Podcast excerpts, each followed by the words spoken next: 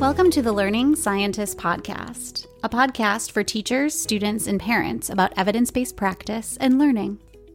Hi, I'm Doctor Megan Samaraki. Welcome to the Learning Scientist Podcast. Today's episode is an interview that I conducted with Maxim Vickery and Adam Smith from E F Plus Math, which is a program supported by the nonprofit EduCF. I recently learned about a report that came out of this group called Strengthening Executive Function Skills to Improve Mathematics Learning, Evidence of Promise from E F Plus Math's Inclusive R and D Approach.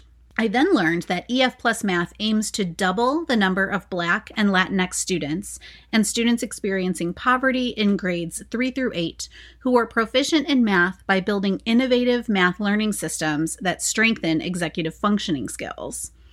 I was really excited to learn about what they were doing, especially once I discovered that E F Plus Math funds and supports teams of educators, researchers, and product developers to co-create math learning approaches.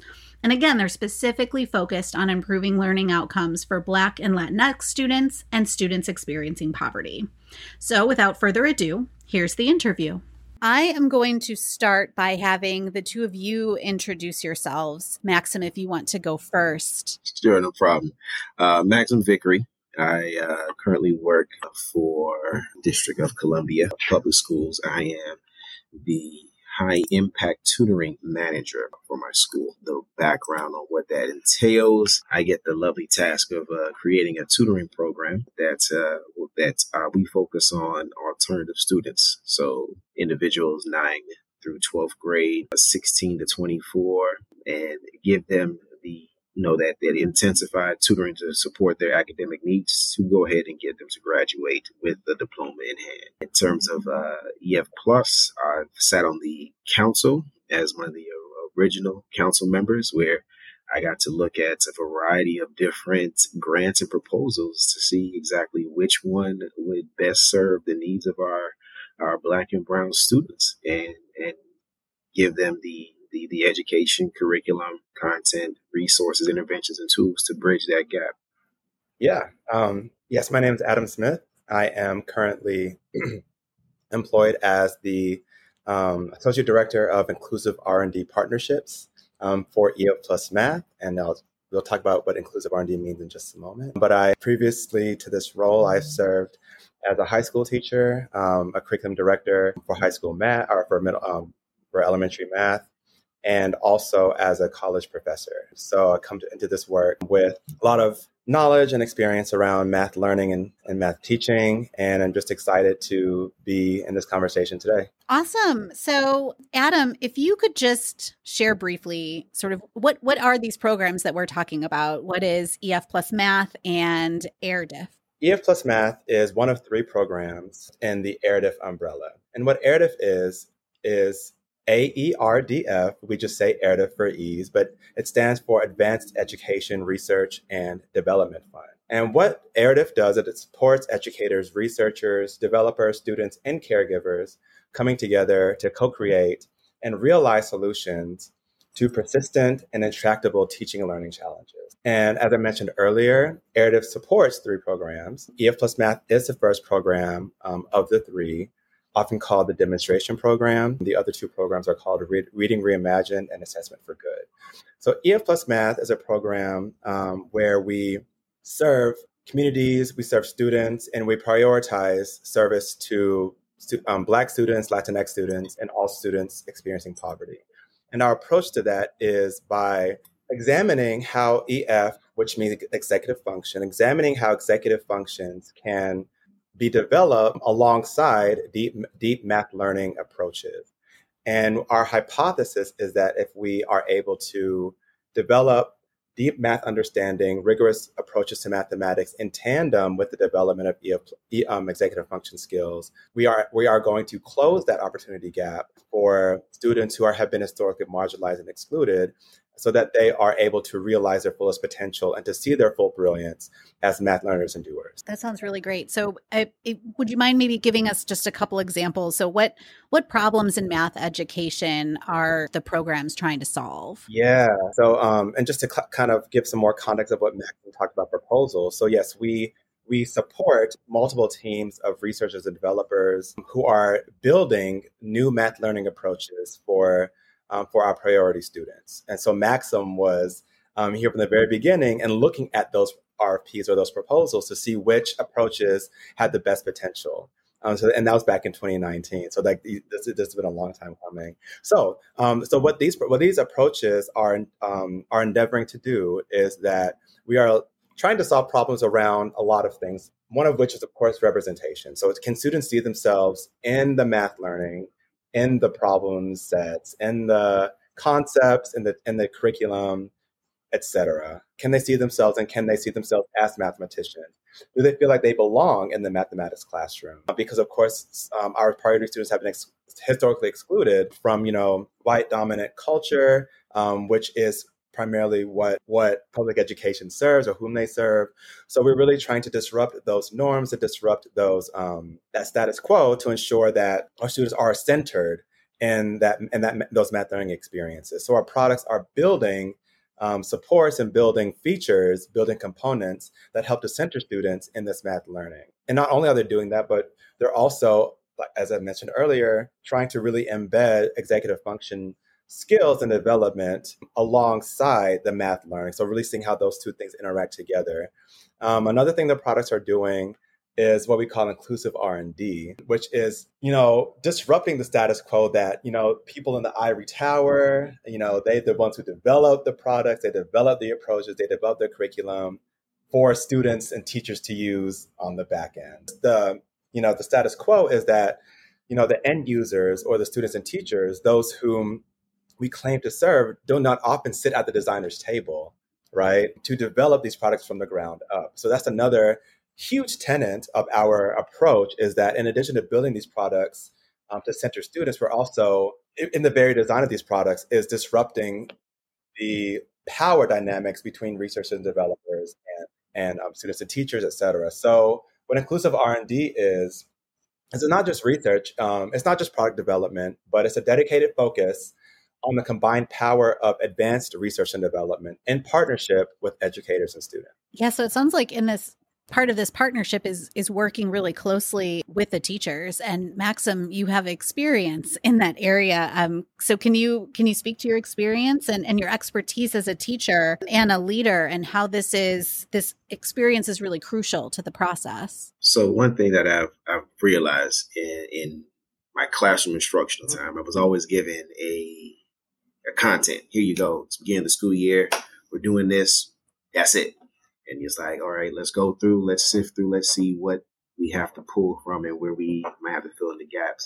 And it comes to a point where like, hey, I think we got a lot of things that don't quite fit what we really wanted to do.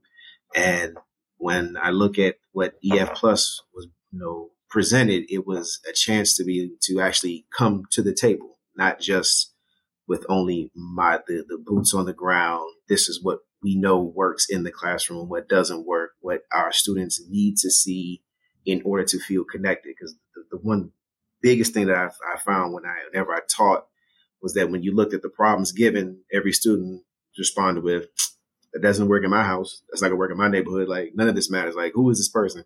And the battle, excuse me, it's not to say it was really was a battle. It was more like, listen, it doesn't matter if the Susan, if the person is named Susan, John, or Jane, it doesn't matter. Use your name, put your name in there, make it more personable. Or doesn't matter if they're using this. Why don't you use something that makes that makes sense to you? The math is the math, and I want you to get to the content and spend less time on the verbiage. But for from a student standpoint, hearing me say it, it sounds better because you know what, you're my teacher. But as a teacher, like man, like I gotta get this student to buy in without me having to give the buy-in. So now, when here comes, you know, E F, the E L C, through uh, Education Leadership Council, through E F Plus, and it's like, so you're telling me the goal is to create a curriculum specifically for our Black and Brown, Latinx students, that are those who are marginalized, and to bridge the gap, which has always been an ongoing battle. Like, how much, like, how far is this gap really? And and how something like we haven't made any progress. But your focus is strictly on this. It's not, it's not a, a cookie cutter plan that's from some other company and it's tailored to fit. This is like, no, no, no, no. This is strictly to fit us, to make it inclusive. well, let's get to the table and talk to the people who are doing the researches, who are doing the, the programming, who are doing the developing, because you really can't make a decision and say what works for all if everyone isn't there. So the moment you leave out one, and and, and I, I'm, I'm a math person, just so you know, I'm a mathematician by trade. I went to school, I got a bachelor's in mathematics. I went for Morbius and got a master's in statistics. I know my numbers backwards and forwards, but you can't tell me that you can have anything work if you don't have three parts to it. Hence why you have a tripod. Well, you need to have three people involved to make something stand, make sure it can stand properly.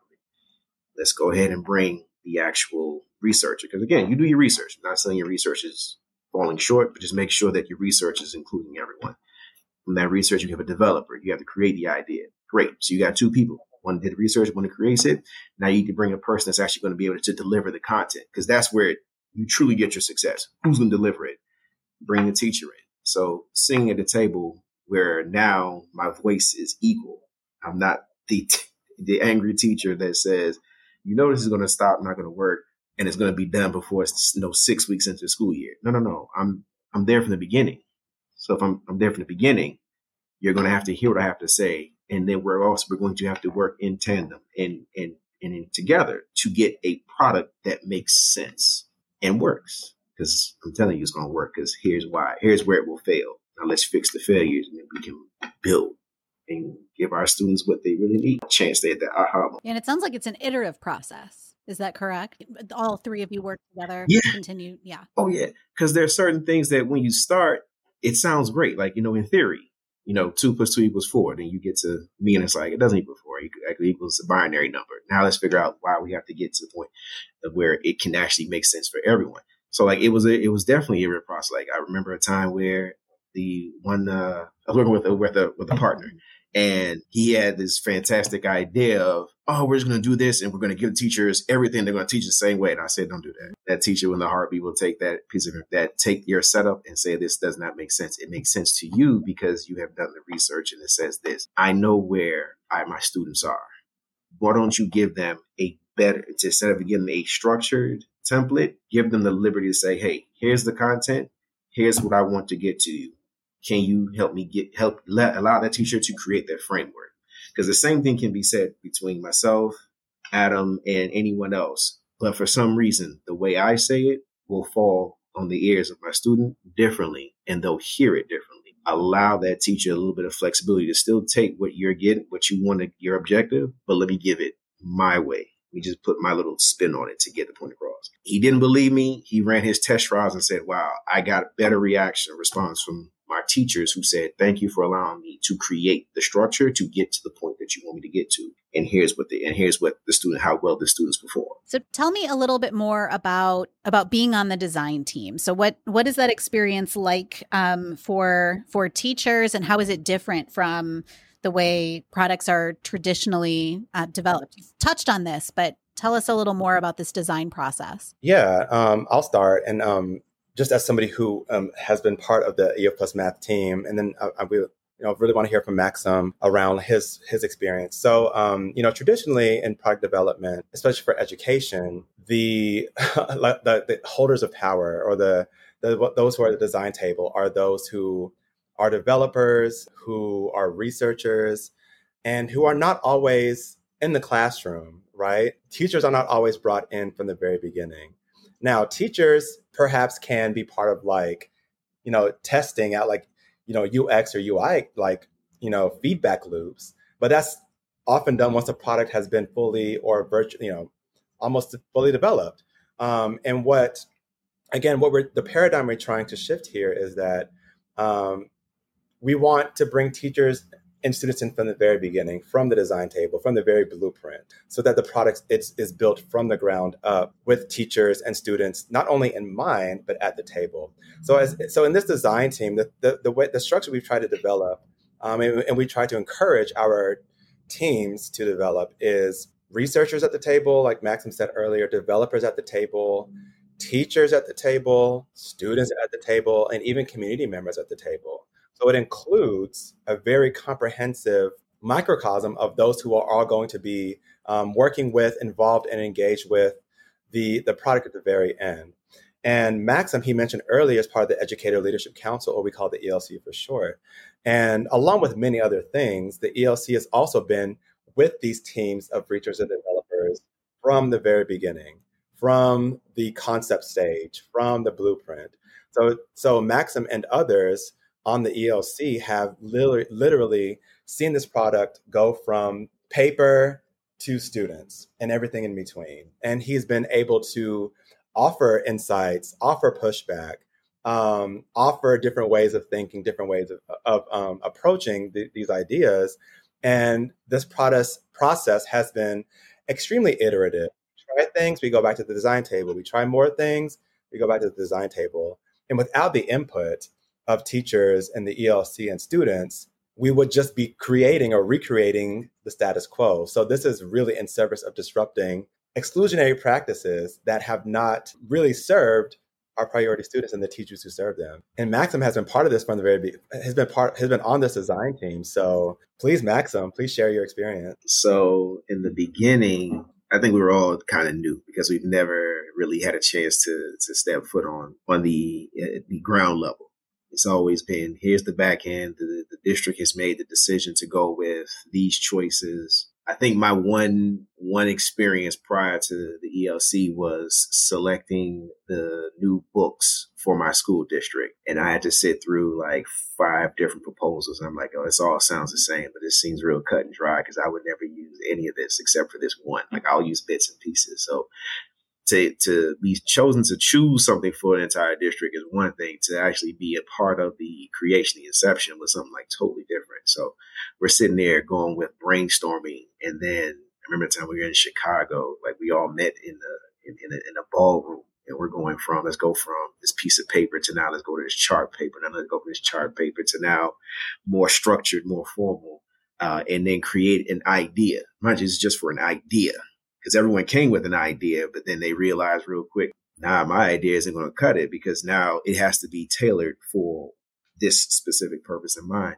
So to sit there and and be a, like I said, get a chance to be a part of it, it meant something because now I'm invested. I got some skin in the game. Like I'm putting what I'm going to, what I'm getting ready to to put my name on is what's going to be the foundation for a student that I know look like me. Sounds like me, might not think like me, but they can get there. I want them to know that this is a reflection or an embodiment of everything that they will experience. And again, I, I, I will always stress as a mathematician and, and, and a teacher of math and a learner, lifelong learner, I just want you to get that aha moment. A moment you can say, that's what my teacher meant when they said this, goes a, a whole lot further. And I really feel like, you know, it, the only way you can get the aha moment is to say that you were there from the beginning, from the inception.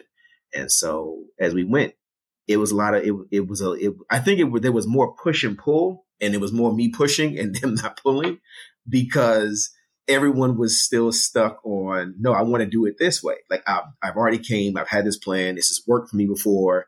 We just, and now we're just looking to get, you know, funding to do this. And it was like, no, it's, we're not here to give out free money.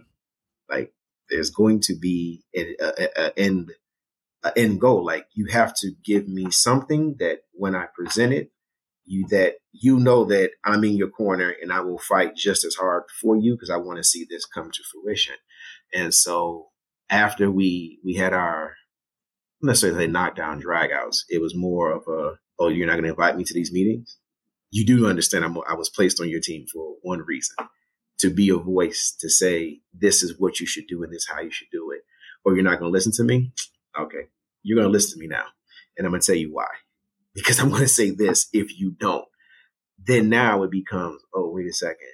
Oh, you you you really thought I was kidding. I was I was playing with you. And I think that some of the researchers and developers kind of felt feel like it's a teacher's job just to do what they say. And I'm telling you, I'm not here to do what you say. I'm here. I'm literally here to say, here's how you can say and do and get the best result. Like that's what I like. That's what we always stress to to the developers. Like, no, no, we're not telling you no. We're just telling you, can you say it this way? Well, can you do this?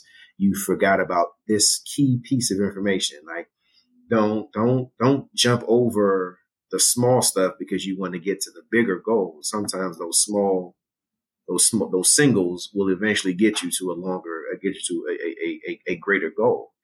And it was a lot of pushing and pulling. And then when they finally sat down and heard what we had to say and made the changes, and again, once you make the change, you, and then you do your you do your test, and you come back and you reevaluate. And then after the changes, you start to see, wait a minute, these changes actually make sense because I'm getting the results that I want to get. Yeah, it sounds like, you know, everybody has their specific expertise and everyone is coming to the table and everyone is expert in their area and should be an expert listener in everybody else's area, right? Because it, it takes a village. We talk about this a lot, about the importance of bidirectional communication between educators, teachers, and and those who um, are researchers.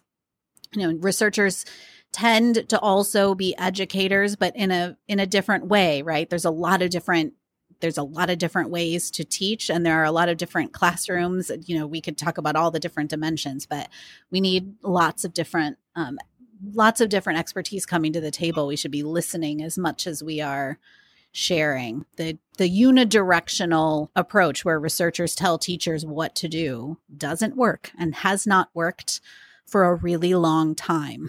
So yeah, and can I add something to that, um, Megan? So um, kind of going back to inclusive and development, or what we call inclusive R and D, you know, it's more than just putting these different experts at the table and say, hey, design, right? There's more to there, and Maxim alluded to this, right? It's like, no, we also have to negotiate relationships, right? We have to negotiate power dynamics. Um, we have to reimagine what it means to collaborate. Collaboration isn't just unidirectional, as you said, right? It's not just I say something and you do and give me feedback on it, and I do it and I do it again and you give feedback, right? It's more than just a feedback loop. So I think what a lot of our community had to really learn, unlearn, relearn, you know, their own positionality, how they enter spaces, whether it's, you know, and how to enter spaces with humility, where humility isn't often or wasn't your practice, right? You know, Re- releasing that air of authority, or of, of authority, and really engendering this ethos of humility, engendering this ethos of being learners together, um, being safe, being um, okay to say, "Oh, I don't know. Hey, Maxim, can you give some more feedback on this?" Um, so, like, there's a lot of, um, and what we, we call it, connect and commit. There was a lot of that that had to happen prior to even even starting to develop the product to begin with. So, and we, and that was a lesson we had to learn along the way.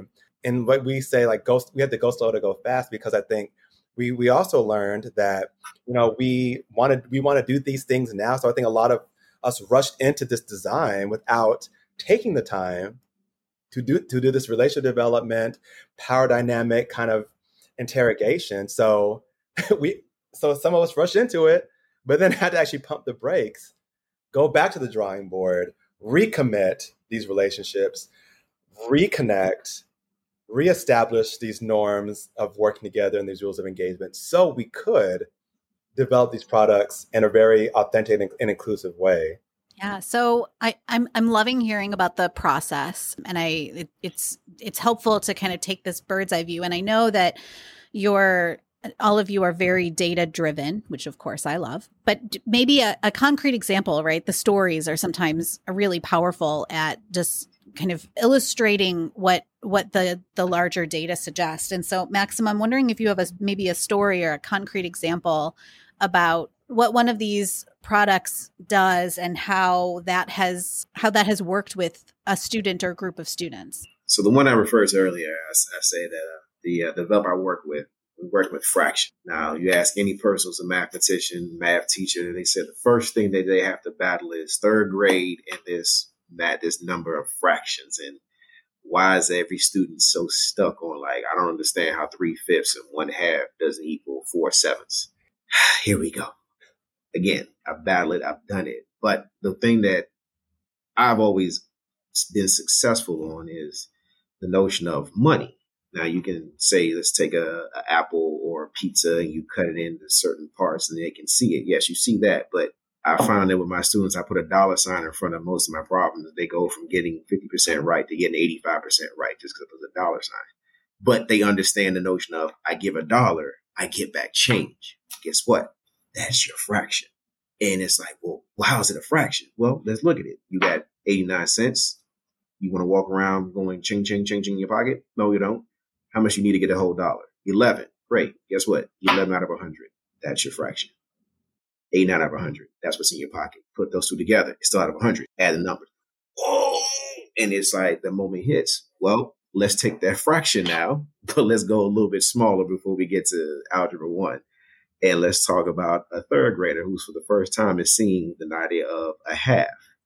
And the the vendor was using like some something where it's like, let's take a bridge, and then the bridge is going to be in these different measurements. We're going to have it as two thirds in the beginning and like four fifths in the end. They got to fill in the gap. And I was like, uh, you, you're talking fourth grade level math. Well, we got to find common denominators and and do these things. I'm like, how about let's dial it back? They're in third grade still, right? Like I remember because, you know, third grade seemed so long ago for some of us. Wow. But yeah, I don't even know if we had computers in third grade. I think we might have had a first computer in third grade. Now I'm dating myself. I'm sorry. But when, when, we, when you're going back to the, the, the, the fundamentals at its core, I said, why don't we just look at fraction for what it is? Let's go with just the basics. Let's go with the nothing up to, let's, let's stop off at ten. ten is a nice number because, you know, it's round, one to ten. And then let them see the the connections from there. Let them see it in like diff, in three different parts. Like, you know, here's what one half looks like. And then how else can you represent one half? That's one over two. See another one, two over four. Let's start setting the stage for visually. One half can be multiple things. It's literally just half of whatever my number is. Let the students draw that connection. From there now, let's take your game that you're trying to put and let the student fill in the pieces from there. Like, fill it in. What will I need to, what will I need to add to this particular picture to get it to be the one half, one fourth? And it was a lot of push because they wanted to go ahead and do it like the hardest thing out the out the gate. And I said, well, you would have lost in ninety-five percent of your class because probably only three out of those students actually got enough experience dealing with higher level math. You got to have an entry point. Your entry point is start off the basics and see where they go from there. Another, saying that same breath, it was, now you want them to write it out. So you're going to go from the computer game to have them write it out on a piece of paper. Ah, I don't know if that's going to work. My guy, I think you you got two different modalities. I think you should start with one. Pick one and then stick to that and then go from there. Because some folks, they may be more visual. Some may be more tactile. Let's not go to a game. How about you actually give the actual tile pieces and let them play with it? Let them see that, hey, using my, with my hands, I can make this look to where it needs to look. And then you can kind of allow them to make the connection from tactile to, to computer. Those were the things that we had to get to because in his mind, in their mind, no, we're going to follow the research. Our research says this, we're here. We're not going to deviate from the research. We just want you to put your stamp of approval on it. I can't put my stamp of approval on it. And I think in the beginning, that's where we had more pushback because I, I do feel that they were trying to just say, hey, we should just lay down and accept that this is what it's going to be. But we're not. We're actually being given the green light to tell you why this is not going to work. Here's why it's wrong. And I want you to do better for our students. And it sounds like the researchers in this context are researchers almost doing human factors work, right? They're they're testing they're testing specific software. Mm-hmm. And so we're not talking about like P H Ds at a university doing um you know, doing research in, in that context. We're talking about the specific researchers for the products, correct? There might have been a few P H Ds on there, and they were using their thesis or dissertation or whatever they were studying. I'm not going to sell it, not selling them mm-hmm. short on, on what their education said. But when you take that fundamental as that basis and you create your platform off of that, it, it's often come with a biased notion of everyone should know this. And not everyone knows this because not everyone may have been exposed to it. Not, not every student, or let me rephrase, not, not every student might have been exposed to it. Not every student might have been exposed to, exposed to this concept to the degree that you think that they should be proficient at. And there are some students who had several gaps, like we're talking about gaps in education. You might not have ever seen a fraction. And then the first time you see it, you're now like twelve. Well, I'm expecting you to know how to do a fraction for when you're like seven or eight. I might be reaching too far back, but I would expect at least you to know that what makes up this fraction and then go from there because everything else kind of just builds on it. And, or the one point that I that I've looked at as an educator, as an educator, I cannot teach you anything advanced if you haven't even gotten the basics because you're still stuck at A. Why am I at letter Y on the alphabet? So I have to go back and backfill those those missing concepts to get you ramped yeah. up to now understand, okay, now we got that covered. Here's what you're supposed to know now. Now we're on grade level. Um, to your question about like the, you know, the backgrounds of some of our researchers and developers. So um, there is, it was kind of a, a, a variety, it's a kind of of, of, of a diversity. Some um, some of our researchers and developers are, have really did hone in on that user experience, that U X user interface, like have that specialty. Mm-hmm. There are also also some researchers and developers who are in the academy and do have like actual degrees in, you know, math education or um, software, you know, um, software development, although, you know, computer science, et cetera. So it kind of runs the gamut. But like to, to Maxim's um, point earlier, you know, while some of these researchers and developers may may have had some teaching experience in the past, um, some didn't. So it just kind of depends. But what what was missing and what, you know, continues to be missing is that, you know, they, they're not in the classroom right now. So they still don't have that, you know, are we designing for, I can design for a third grader, but am I designing for a third grader who has thirty-five minutes of math per day, who's who who learns fractions from September to November, um, who, and then we'll move on to whole numbers again, whole number multiplication, division. So like those understandings of like the school context are what's missing often. And these are the things that Maxim and others are able to bring to this space that while that with like that while researchers and developers might have had teaching experience, they don't have the context right here, right now that that we need to have in order to build these products with students in mind right now, right in here, right now in our classroom at present. Yeah. And of course, the reason I'm, I'm asking, right, is that I do I do some research, but I'm I'm in a different, it sounds like it's a different type of position. And I was in my own mind trying to organize, okay, what what are the kind of what are the people that are coming together in this process? Because of course, in my role, I'm a I'm the principal investigator in my own lab, but I'm not researching a specific product or a, mm-hmm. any any anything concrete in that way.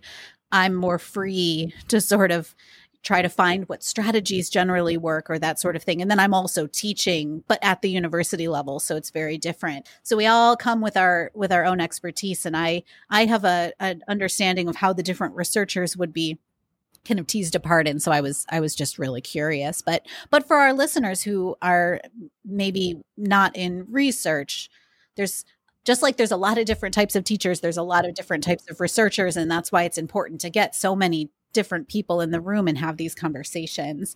Um, but that, that's why I was asking, just because I was, you know, personally curious. So how, how do you think about the role of executive function in math learning after after being involved in E F Plus Math? I don't know why I was ever taken out, to be honest. I've always, no matter, I guess, well, my, my mom was a teacher. So I, anytime I, I was given a problem, I had to explain to her to the upteenth level how I got to the problem every single step. Um, I thought it was also mundane, but it built a connection in my brain as to before I put my answer down, I need to know what my next step will be. So I'm always thinking four or five steps ahead. Like, all right, how can I get this problem down to like three steps instead of six? If it's not possible, that's fine. But knowing the reason behind it. And even if I got it wrong, it's not a problem. I'm getting it wrong. It's going back to, well, well what did I do wrong? Let me, let me, let me, let me, let me troubleshoot. Let me, let me, let me solve. I'm not sure when it happened, but the idea of just, just being able to explain and articulate, how'd you get it? It got replaced with, is the answer right or wrong? Well, I can guess and get the answer right. I mean, it's multiple choice. One of those answers has to be correct. Just pick, go back to fraction. One out of four, one out of five. I got twenty-five or twenty percent chance. I can go ahead and get rid of some of the wrong answers. But going back and, and looking at those E F functions and embedding it from a very early age, it doesn't have to be the full advanced level. It can be the simplest version, just like say for a first grade to where it's It's, it's understandable they can they can apply it in, in its in its infancy stage, but as they get older, they know that those fundamentals are still there. I'm like, oh, this is how math is should always be taught. I don't understand why why they took it out. Like, what happened to that?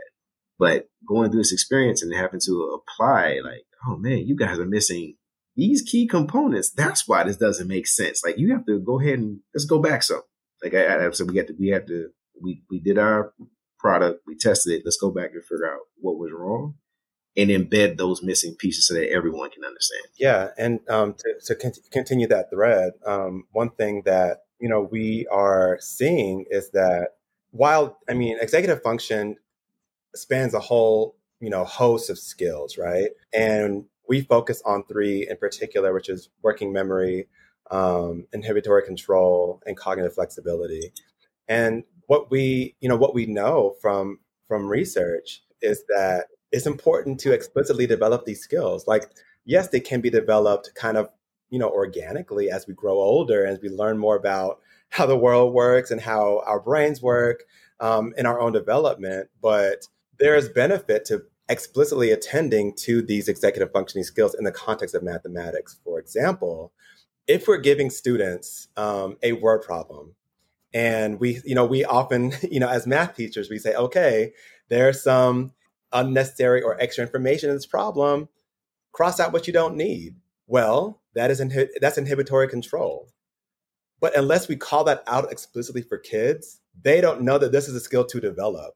So we can say cross it out, but but there, there's an added layer to this. It's like, okay, Maxim, when you're crossing this out, you are really honing in on the things that you need, and you're exhibiting inhi- inhibitory control. So like, let's think about how we can further develop inhibitory control as we think about what's needed in the problem and what's not needed. So it calls to question kids' metacognitive abilities and how they're developing their own E F skills in tandem with their with their math learning. So it's not just, so while E F might be just organically embedded in math learning, the extra layer is actually calling it out, allowing kids to be metacognitive about those skills and explicitly developing them in tandem with developing their math learning prowess. Yeah, and developing skills like that. So there's there are some companies out there, right, that try to sell your ability to train your working memory, say, in some sort of game that's dis- divorced from the way in which a student might actually use it, but developing the skills in the context of math learning where they're, you know, where these skills are actually needed and and developing them in the way that they need to be using those skills um, can be can be particularly helpful. And to the point of crossing things out, it's inhibitory control, but then also you're it's reducing the working memory load, which should help you. Right? Absolutely yeah. right. So like so basically like calling these things out for children to be to so they can monitor and track it, so that they can develop it, is something that is often missing from current products and current approaches, that we are really, really being explicit and intentional about embedding not only in the products we're developing, but also in the teachers' approaches and their pedagogical approaches to teaching mathematics as well. Yeah, when to use a strategy, but also why, so that you can be able to then use that strategy appropriately in the future. One, one of the things that I love about all of this is the focus on equity and and sort of the the paradigm shift, hel- helping to kind of, I know that you're trying to produce a paradigm shift in terms of equity in math learning. And so I'm wondering um, if you can talk a little bit more about how your work is is meeting that goal. Yeah, um, I, I can start for sure. You know, when we think about equity, there's a lot of there's a lot of dimensions of equity that we can really that we can think about and consider. So of course, one is centering centering those students who have been ex- historically excluded. So like literally, you know, including avatars, including representations of students in the materials, um, in the in the in the concepts, uh, et cetera. Um, another component of that is inclusion, right? So like like that's where like the co-design aspect comes in. It's like, are we actually including students um, and, the, and those who serve them, that is teachers? Are we including them in the design process from the very beginning?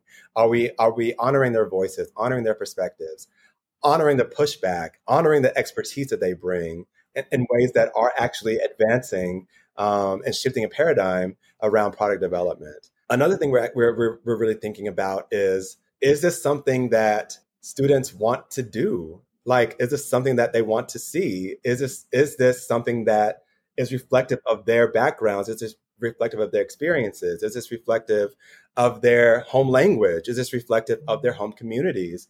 So the um like do they see themselves as mathematicians? And when they and when you ask them what a mathematician is, are they going to re reify the white male paradigm, or are they going to say, oh, a mathematician is, oh, it's a guy that comes to my house and fixes my roof because he, I conceived him doing a lot of numbers. Like, like, like, are these, are these the conversation that our kids are having? Are these experiences that the kids are having that disrupt the current paradigm of who a, who a, who a mathematician is, who a math learner is, who is, what, what it means to be brilliant in mathematics? So those are the things that we're trying to really engender in our, um, in our approach, and that we hope is happening as our products move into our, uh, into these classrooms. Listen. A mathematician is a person who can think logically. It, it has got nothing. I mean, I say nothing because there will be some purists who thinks mathematicians are all numbers. It's logically connecting two things that may not have a connection. If you can do that, then trust me, you can be a math. That is that is the, the basis to me of all mathematics. And when it comes to equity, a lot of things just aren't equal. Like the way things have been, teachers have been told to, I hate this phrase, dumb it down. I shouldn't have to dumb anything down. I should be able to build this student up. I should be able to go ahead and inject what this student needs to fill that gap, that void that they have, that they didn't get, to get them to stand and say, you know what, no, I can do this, and here's why. And so that's where, when, when we talk about equity, it, it it does, it looks different. It'll look different for you. It'll look different for me. It looks different for Adam. But when we all get it, we should be on the same, we should be able to stand on the same playing field and not feel like one person has the leg up on me. And and and that is really what, what this this E L C and E F Plus has been pushing for. Like, I want to make sure everyone has a fighting chance. The card's already been stacked against us for whatever reason it is. Let's make sure that we can at least have some sense of like, no, no, it's it's, it's almost fair, but I'm going to show you what I can do better to make it more fair for me than you. Yeah, I'm pretending pretending that there's not an issue is not helpful. There's implicit biases everywhere. We talk about that a lot because, of course, our implicit bias lives in our cognitive networks, right?